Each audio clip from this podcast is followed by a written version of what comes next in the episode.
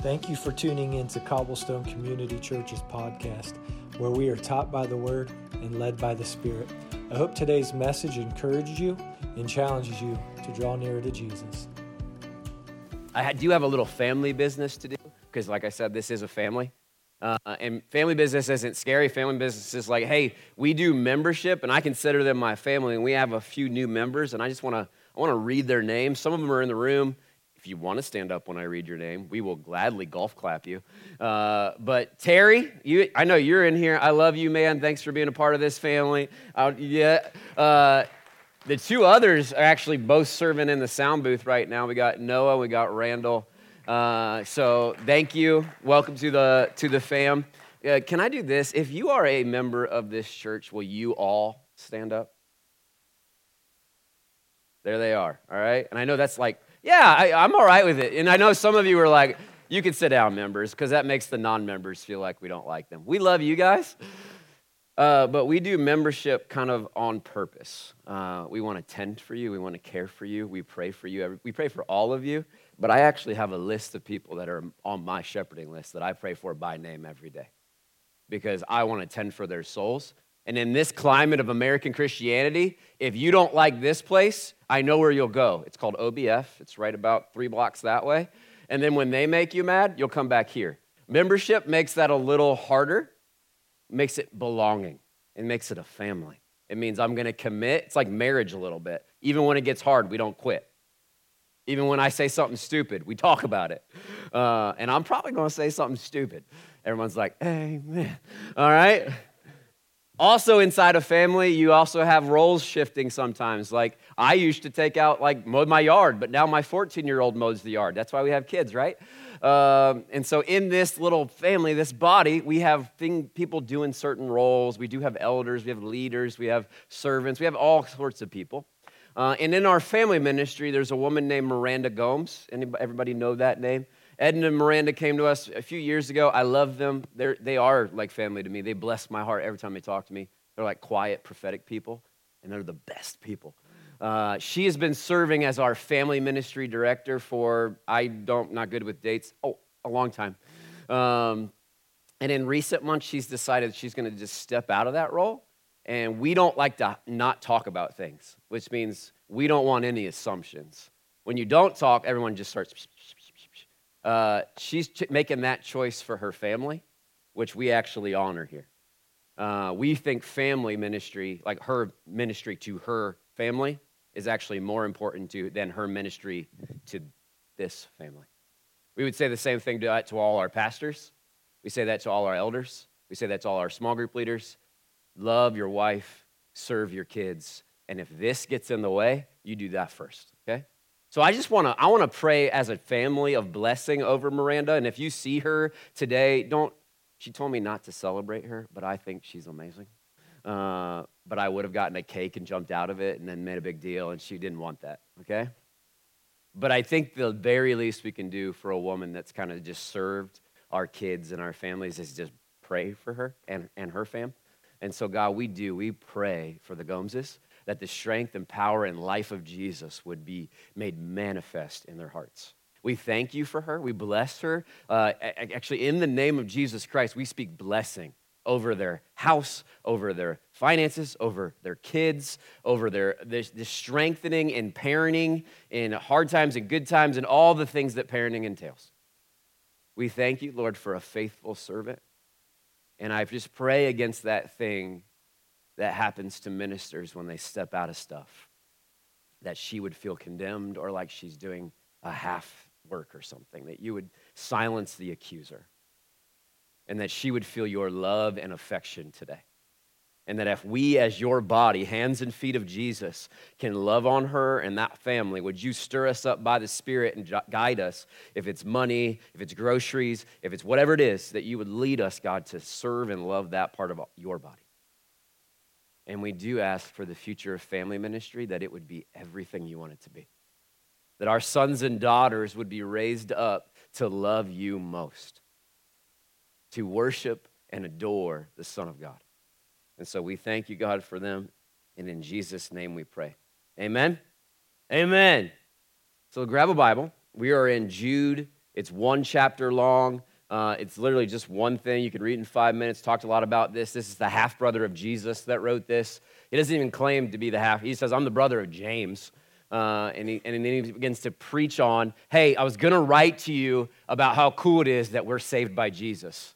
But instead, I needed to write to you to contend, to fight, to stay with the true teachings of Jesus Christ. And in verse 17, he's now switching. He's been yelling about these false teachers, and now he's going to look at you all and he's going to go, But you, you do this. And I love it because it's the switch where we stop looking at the negative of the false and we start looking at the faithfulness of the true believer.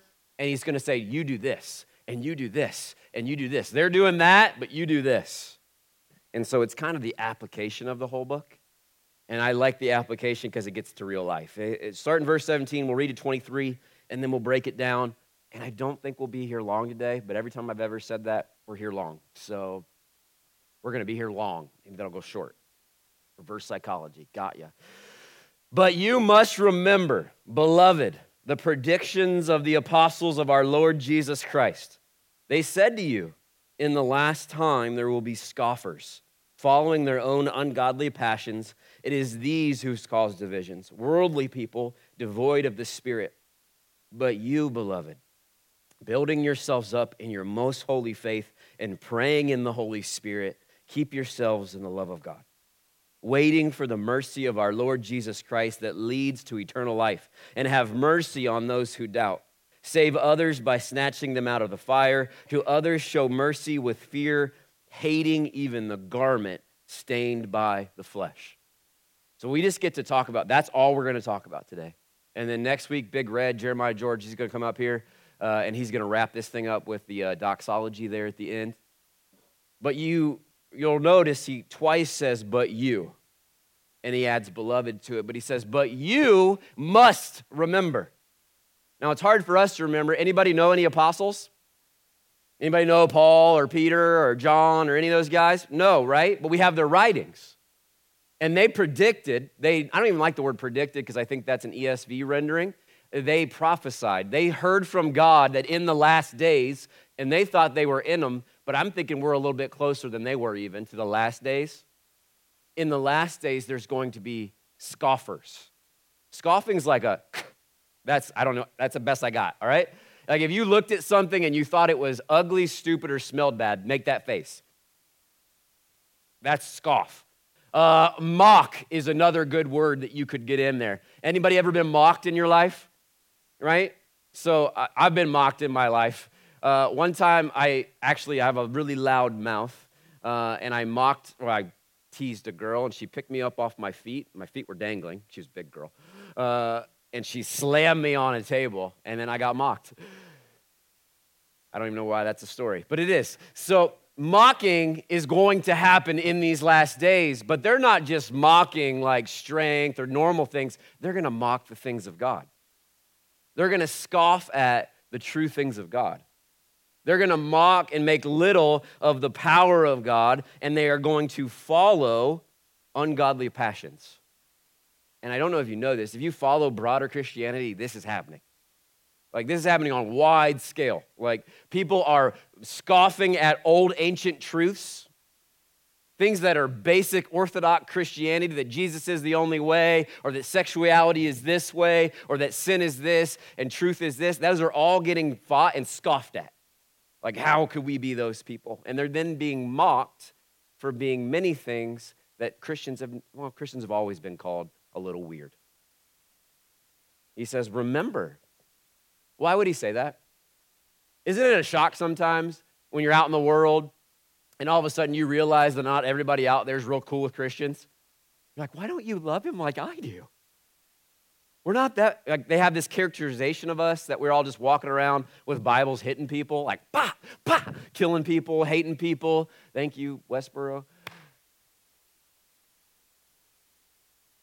He doesn't want it to be a shock that the world is going to mock. But the reality is, he's not talking about the world. Do you know that? He's talking about people that are sitting in the church in Jude's day that are puffed up on visions. Remember, we talked about that. They are puffed up on visions and dreams, and they're giving themselves sexually in sensuality and perversion. And now he's going, but remember, they told you this was going to happen.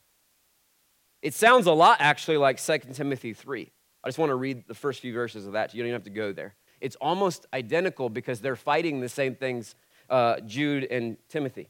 But understand this that in the last days, there will come times of difficulty, for people will be lovers of self. Anybody know somebody that loves himself a lot? Lovers of money. Anybody know anybody that loves money? You're like, I love money. Well, let's talk. Uh, proud, arrogant, abusive, disobedient to their parents. Just kidding. Ungrateful, unholy, heartless, unappeasable, slanderous, without self control, brutal, not loving good, treacherous, reckless, swollen with conceit, lovers of pleasure rather than lovers of God, having the appearance of godliness but denying its power. Avoid such people. This is Paul to Timothy. Because they're fighting the same things. And I think if, you were, if we were honest, we're fighting the same things, right? He's going, in the last days, in these times, there's going to be people that love themselves more than God, except they're going to put God language on it.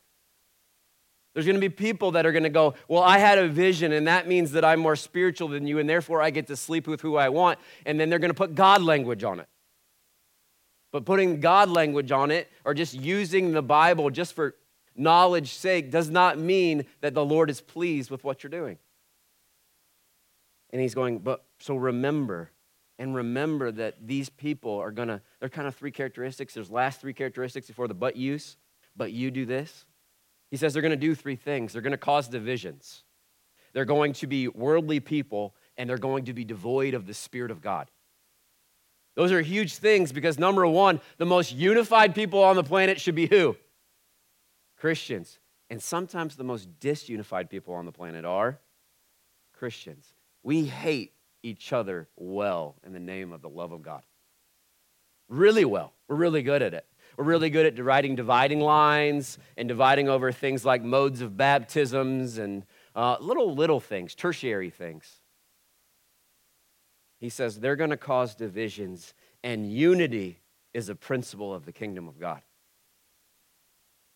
outdoing one another in honor is a part of this. And so I'm supposed to look at you and go, How can I serve you? How can I honor you? How can I show you esteem? I'm gonna wash your feet. Equally, though, what are we both trying to do? Honor, serve, love, walk in unity. And the only way we walk in unity is if everybody in here, you have to look at me, everybody in here, you don't look at me. I just made you look at me. That's why. We look at who? Now, if we all tune our hearts and our lives to who? Jesus, are we in unity? So we have to kind of equally put this weight on each other. Please tune your life, change your life tuned on Jesus Christ. There's that famous quote that says, A thousand pianos tuned to one, one thing will be in. That's not the really good quote, but you got it. If you tune off me, you all get kind of weird, kind of loud, and kind of ADD. If we tune off David, we'll get kind of like harmonica playing. And uh, we, we want to tune our lives in unison off the Son of God. He says they're worldly people. And there is a whole generation of worldly Christians right now. In every way, they look like the world, they talk like the world, they watch what the world watches, they listen to what the world w- listens to, they, they think like the world, and then they have a lot of biblical language to back up why that's okay. And Jude's going, It's not okay. And Paul's going, It's not okay. And Timothy's like, It's not okay. And, and really, these worldly, worldly, I'm going to worldly Christians. That's kind of like an oxymoron, isn't it? I belong to heaven and eternity is my home, but I cuss like a sailor. Uh, I belong to Jesus Christ. I've been crucified with Christ. It's no longer I who live, but Christ lives in me. But I sleep with a couple people on the side. You, you see how those things don't go together? It's, it's kind of like salt water and pure water can't come out of the same thing, out of the same mouth, out of the same heart. Why? Because our hearts have been made new. And he's going, These people, they are they're causing divisions which shouldn't be in the church. They're worldly, and then they're devoid of the Spirit of God. And I'm pretty passionate about the Spirit of God. Um, but the, the reality is, there's people in the church that use highly theological language. They even know Greek verb tenses, but they do not have the Spirit of God in them. And usually you can tell if someone doesn't have the Spirit of God because they don't have the fruit of God. So the fruit of the Spirit is very revealing love, joy, peace, patience. Have you ever met somebody that has a lot of knowledge of this? They have very little love? Someone has a lot of knowledge of all the five points of Calvinism, and, but they are so not full of peace. You're like, I think you missed something. And so we are a church. We love the Word of God. Everybody say that with me. We love the Word of God. We eat it. It's bread. Oh, it's like honey on my lips. Mm, I love it. I don't know. Never want to do that again. We love it. But we equally understand that the Word of God says those that are led by the Spirit of God are sons of God. So if you remove the Spirit, but you still live in the church, it's, it's apparently possible because they're right there in Jude's church. They are worldly, devoid of the Spirit, but they still speak spiritual language. They still have their dreams and their visions, and they are causing all kinds of divisions. So, what are we going to do? What are we supposed to do? Well, I'm glad you asked. He says, but you. And I love that because that's you, it's every one of you. If after this we went to Taco Bell, I could look at you and go, You, you do this. You, and then he uses a term that I want you to internalize today because I think it's, it's, it's, it's actually critical in the body of Christ today that we know who we are. He says, But you, beloved. Do you know who calls you that?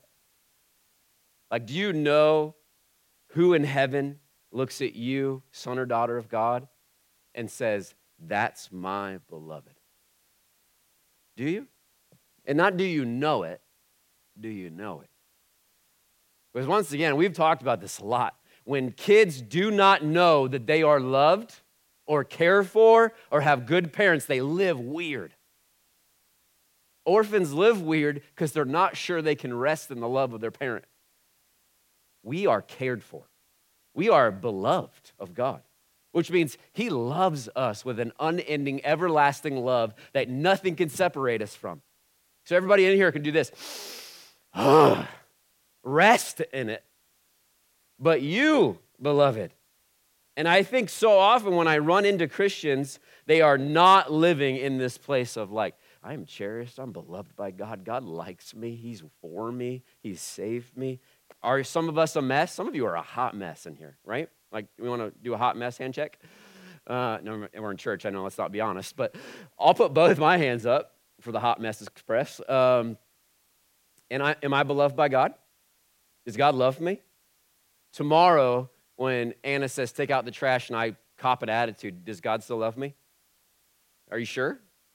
Are you sure that He still loves you? And you're like, He, he might love you, Andrew, but I don't know about me. And this is what's tearing some of us apart. We are so shaky when it comes to foundational Christianity is I was dead in my sins, but now I'm alive in Jesus, and He cares for me. He, I'm, I'm my beloved's, and my beloved's mine. So you could take away from me all, all like com- comforts of this earth. You could take this church from me, but whose am I still? I am the Lord's, and the Lord's is mine. So it's, it's this beautiful like greeting, and yes, it's, it's, it's Jude going, hey, you are my dear friends. But he's also reminding them who they are in the Lord.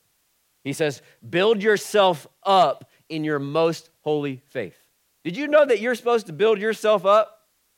Did you know that it's not just my job, but that we're working together to make this into a house of God where God's presence dwells? So, everybody picture in you, I give you one Lego. All right? Everybody got your Lego in your hand? I almost brought Legos in here and threw them at you, but I thought that would be un- unnice to the janitor staff. So, put a Lego, one Lego, build a house. You're like,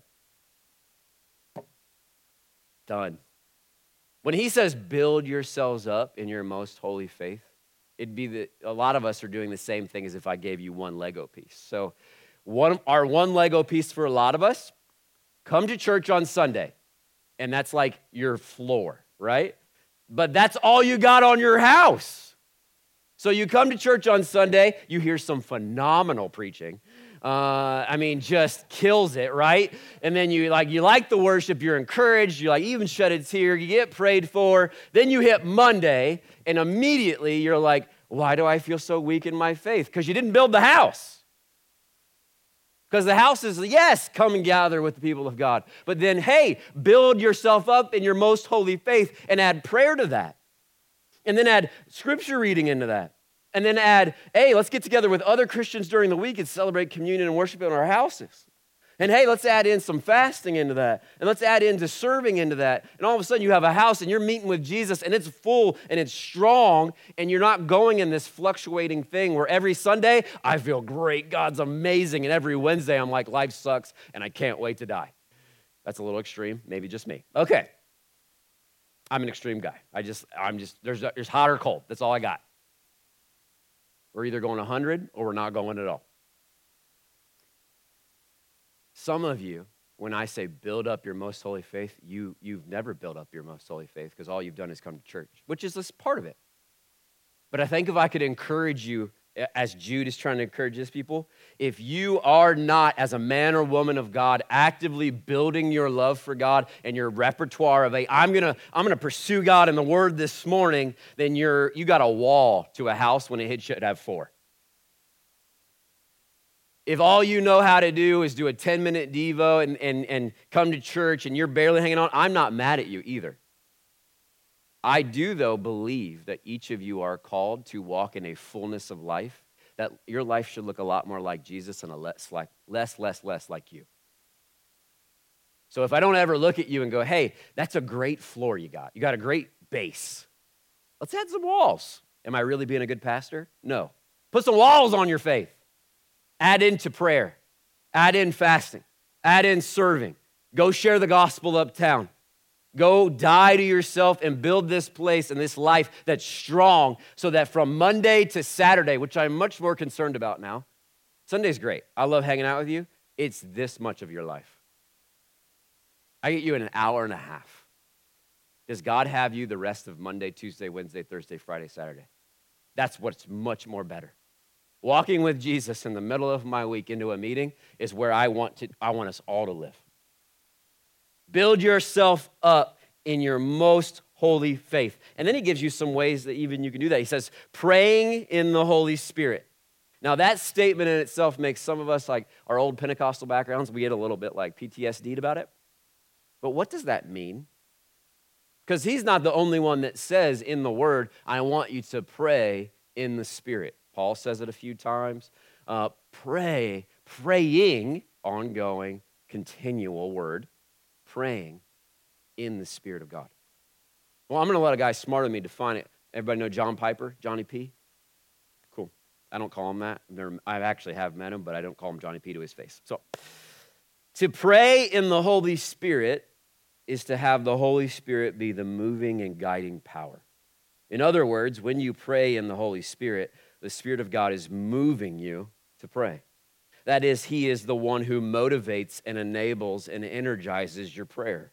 And when you pray in the Holy Spirit, the Spirit of God is guiding how you pray and what you pray for. So to pray in the Holy Spirit is to be moved and guided by the Holy Spirit in prayer. We pray by His power and according to His direction. Now, I like that because sometimes when you hear praying in the Holy Spirit, some of you immediately clicked off into tongues. Uh, those are my old Pentecostal brethren. Uh, and I want to talk about that because I'm actually trying to pastor a few different groups here. Some of you come from a background like mine where I say pray in the Spirit. You're like, I don't have tongues. I can't pray in the Spirit. But Johnny P says you can. And I would say you can too. It's not prophetic. It's you are you have the Spirit of God, son or daughter of God. If you don't, those who are led by the Spirit of God are sons and daughters. So when we pray, and this is how I was taught to pray, make a list, make your requests to God. Prayer time over. Check, check, check, check, check. Anybody my check, check brethren? Not Czechoslovakian, but you know what I'm talking about. We were taught to pray like that. And I actually think there's a category of prayer in the word called petitions and supplications that fits that. I think God wants to hear what's on your heart.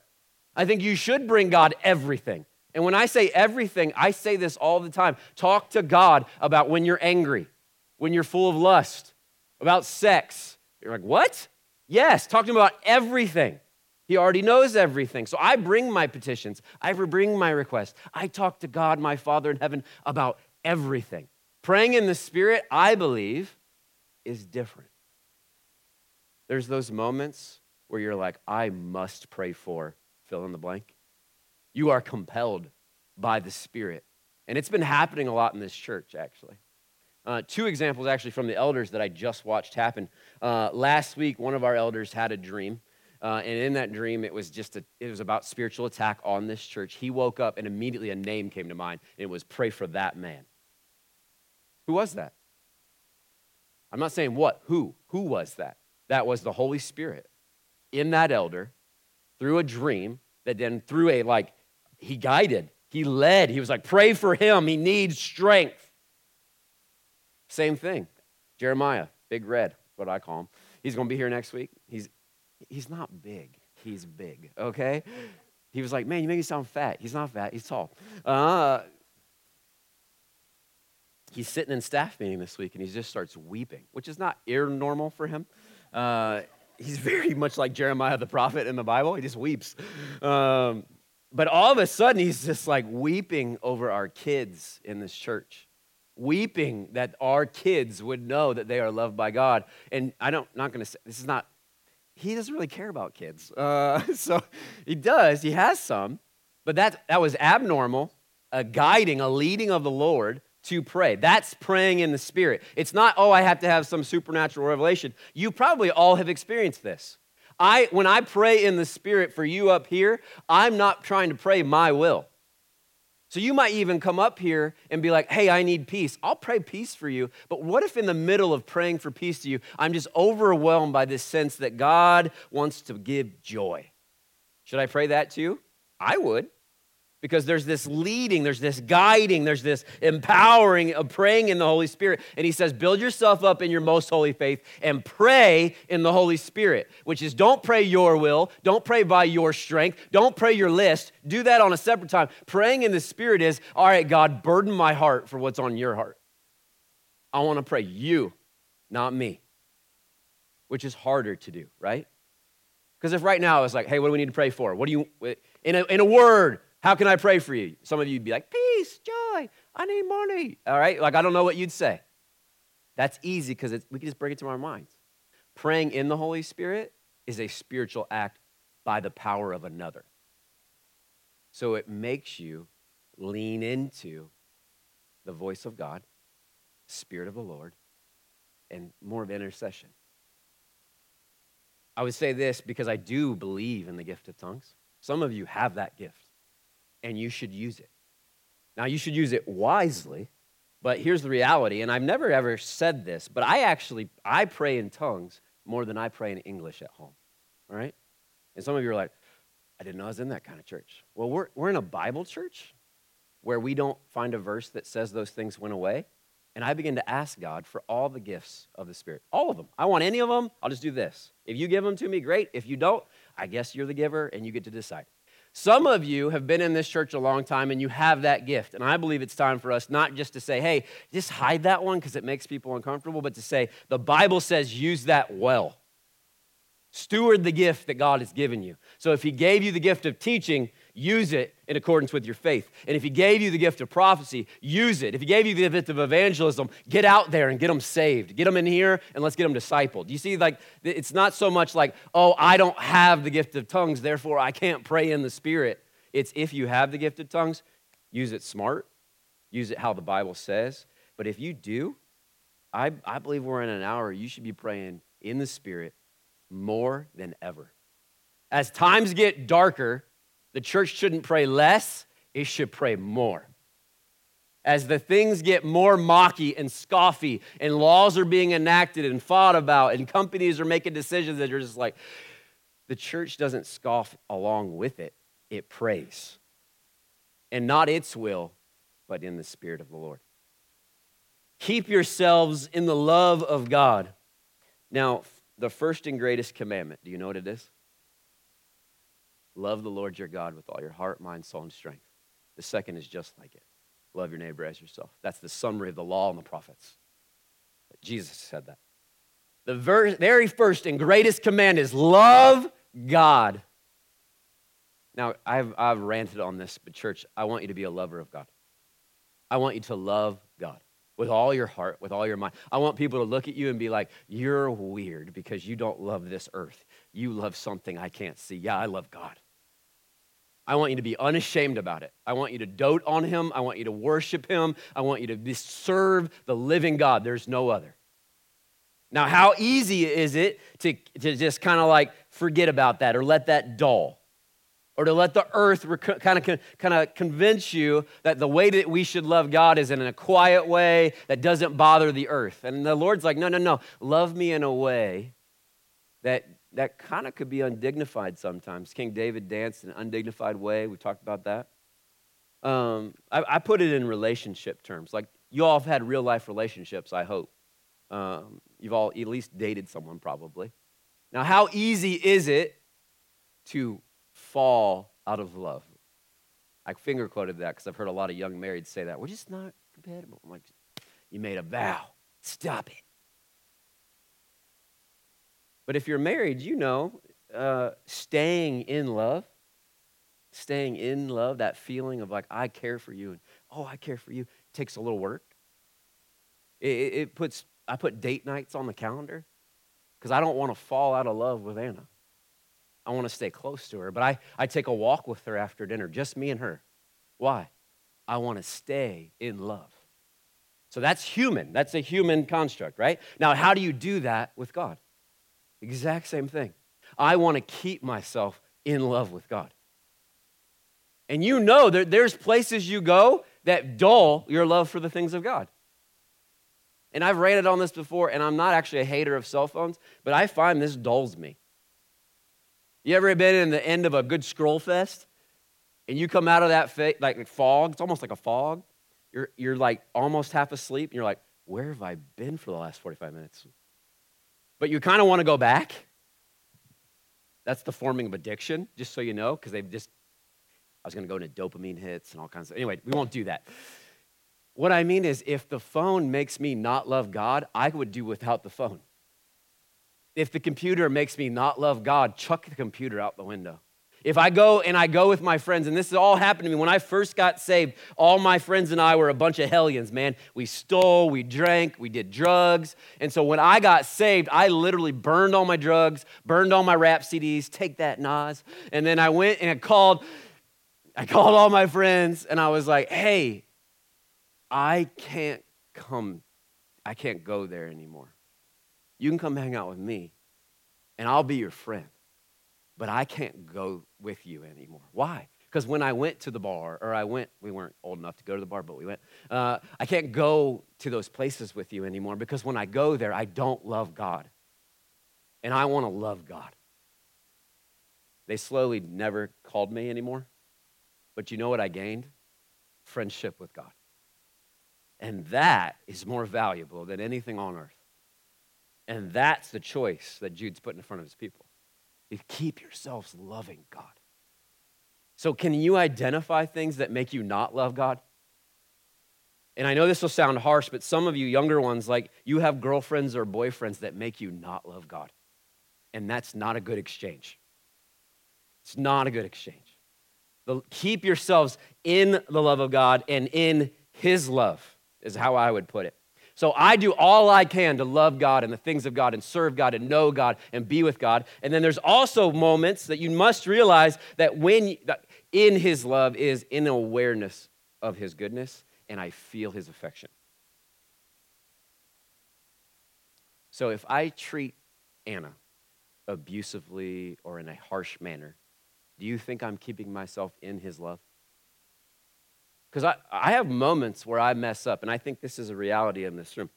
You mess up, you sin, and you feel distanced from God. You feel that? And the reality is, I don't think God's pleased with my behavior some days of the week. Now, I am saved and I am secure. I didn't lose my salvation, but to keep myself in His love, I will have to repent of those things. And it's almost like all of a sudden, there, I, I created a gap that didn't need to be there. Jesus got rid of the gap. But sin affects our relationship with God. You know that, right?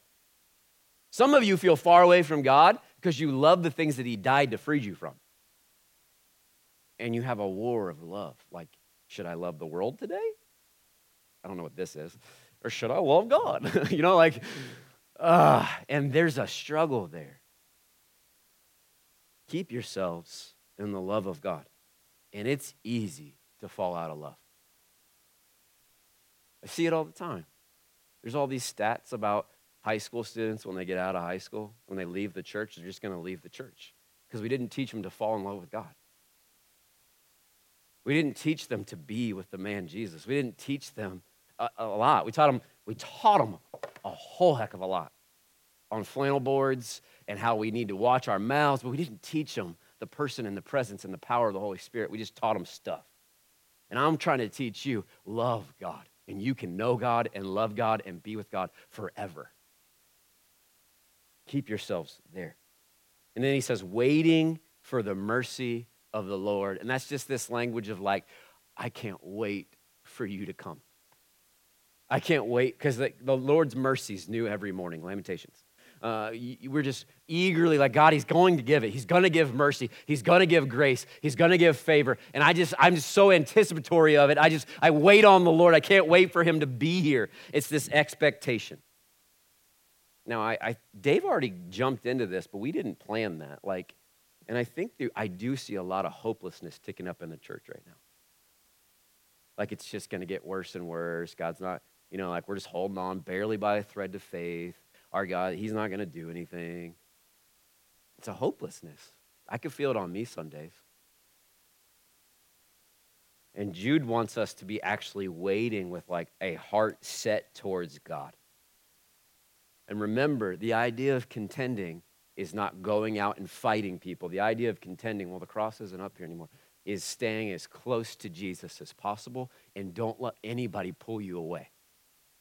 Don't let false teachers pull you away. Don't let people with sensuality pull you away. Don't let anyone pull you away from intimacy with Jesus Christ. Know Him, be with Him, cling to Him, love Him.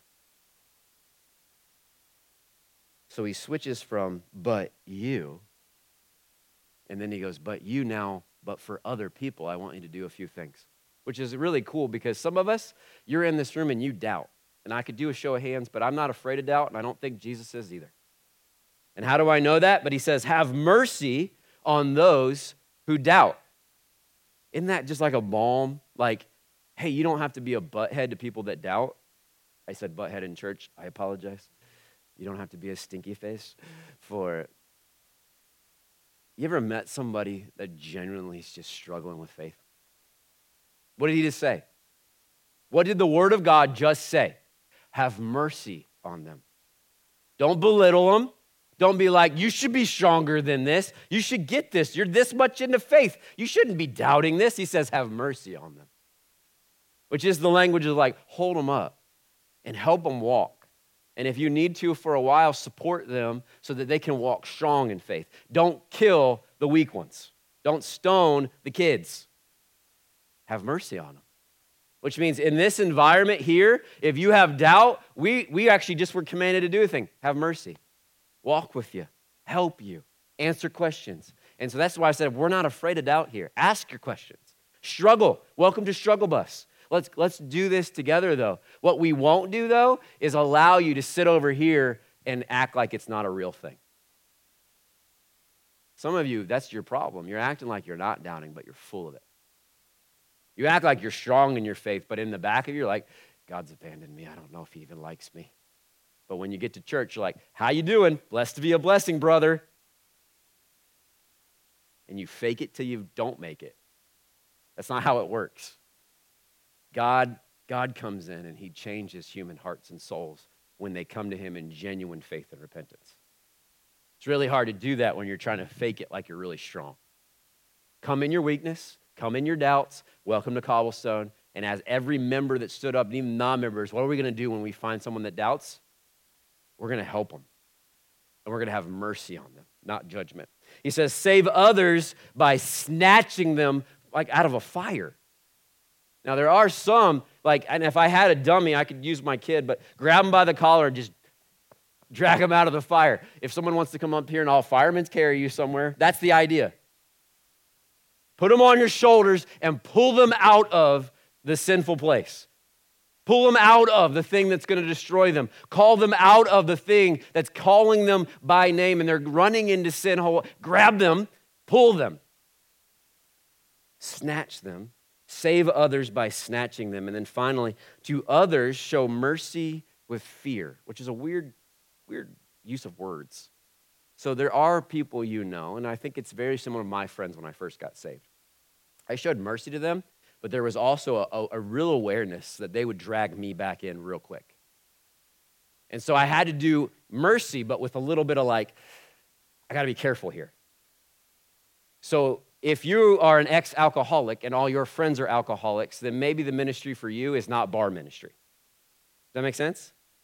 Uh, so maybe if like the biggest struggle for you is, hey, I really struggle with stealing finances, church finances is probably not the ministry for you. Uh, it, you see how this works? And so, what I think he's saying is you got to realize that sin is really crafty. And the human heart wants what the human heart wants sometimes. And so, as we're going about the work of ministry and saving people, be sure that you don't start loving the very things that are entangling them. He says it this way hating even the garment of, that's stained by flesh and you can get into like what garments they used to wear back then. It just means, hey, we don't even want to like the stuff they're doing. We want to save them, though. We want to love them in a way that they'll realize that that's gross, destructive stuff. And so here's what I like to do I actually want to read this from a version of the Bible that I'm not used to reading, the message. Anybody ever read the message version of the Bible? Now, I like the message because Eugene Peterson actually knew Hebrew and Greek. I hate some other versions of the Bible because they're, they're, paraphrases, and this is a paraphrase. Uh, and, and I like it because it puts it in language that I just I can hear. So if you want to close your eyes, I'm just going to read it over you, enter into a time of prayer, and then we're going to worship our way out of here. I think, even though I didn't tell Dave we're doing that, so maybe I'll just hum to get out of here.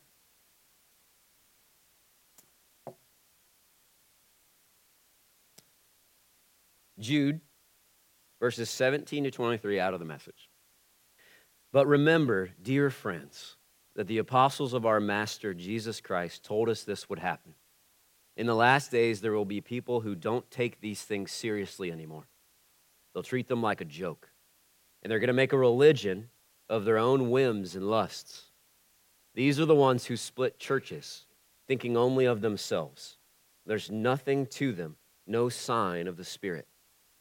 But you, dear friends, carefully build yourselves up in the most holy faith by praying in the Holy Spirit, staying right at the center of God's love, keeping your arms open and outstretched, ready for the mercy of our Master Jesus Christ. This is the unending life, the real life. Go easy on those who hesitate in the faith. Go after those who take the wrong way and be tender with sinners, but not soft on sin. The sin itself, it stinks to high heaven. I just like the word of the message. It's just really tender, especially the language of how we're going to care for each other when we stumble. So I'll ask you this last question and then pray. How can you keep yourselves in the love of God this week? Because there might be places you shouldn't go anymore. There, you might even have to have hard conversations with close friends that when I'm around you, I don't love God well. Loving God is at an utmost. Love the Lord your God with all your heart, mind, soul, and strength. First and greatest command. So, can we just enter into a time of prayer and let God search our hearts and see if we're loving Him well? It'd be a shame if we did all this, but we didn't love God. Or if we didn't even feel the love of God. So, Father, we just come to you because of your word. And your servant Jude said that we are to build ourselves up in our most holy faith. So, Holy Spirit of God, would you just highlight maybe something we need to start this week or stop this week?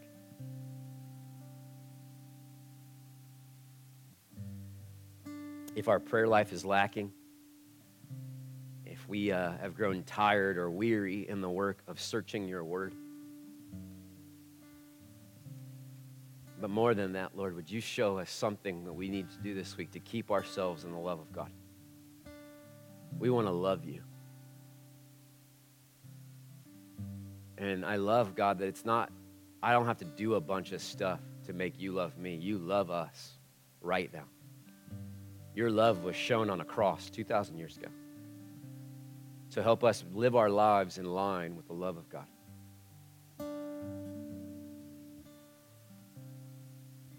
You don't have to do anything to receive the love of God, but I do think you need to say, God, let Him love you. Like some of you, you won't receive from God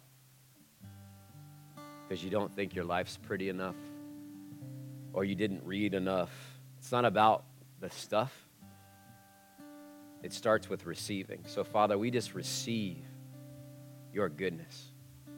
We open up our hands, we open up the parts of our hearts that maybe are weak or a little dark.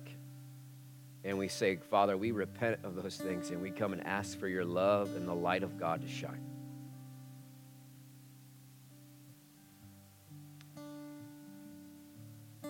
I just feel like the Lord's just like, man, will you let me love you? Will you let my love set you free? Will you let my love lead you? Will you let my love be your base ground floor?